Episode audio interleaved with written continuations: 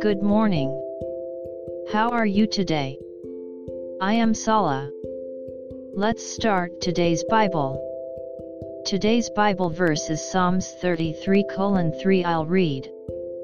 Sing to him a new song, play skillfully with a shout of joy. Amen. The word, new has a tone that will make us feel excited and happy. Why? Let's sing a new hymn to praise God now. Literally a new hymn or even an old one will certainly make God happy if we sing it in a new atmosphere and with a fresh feeling. So, let's sing hymns with fresh feeling every day in the new year of 2023. May we be able to live today with fresh feeling. God bless you. See you tomorrow.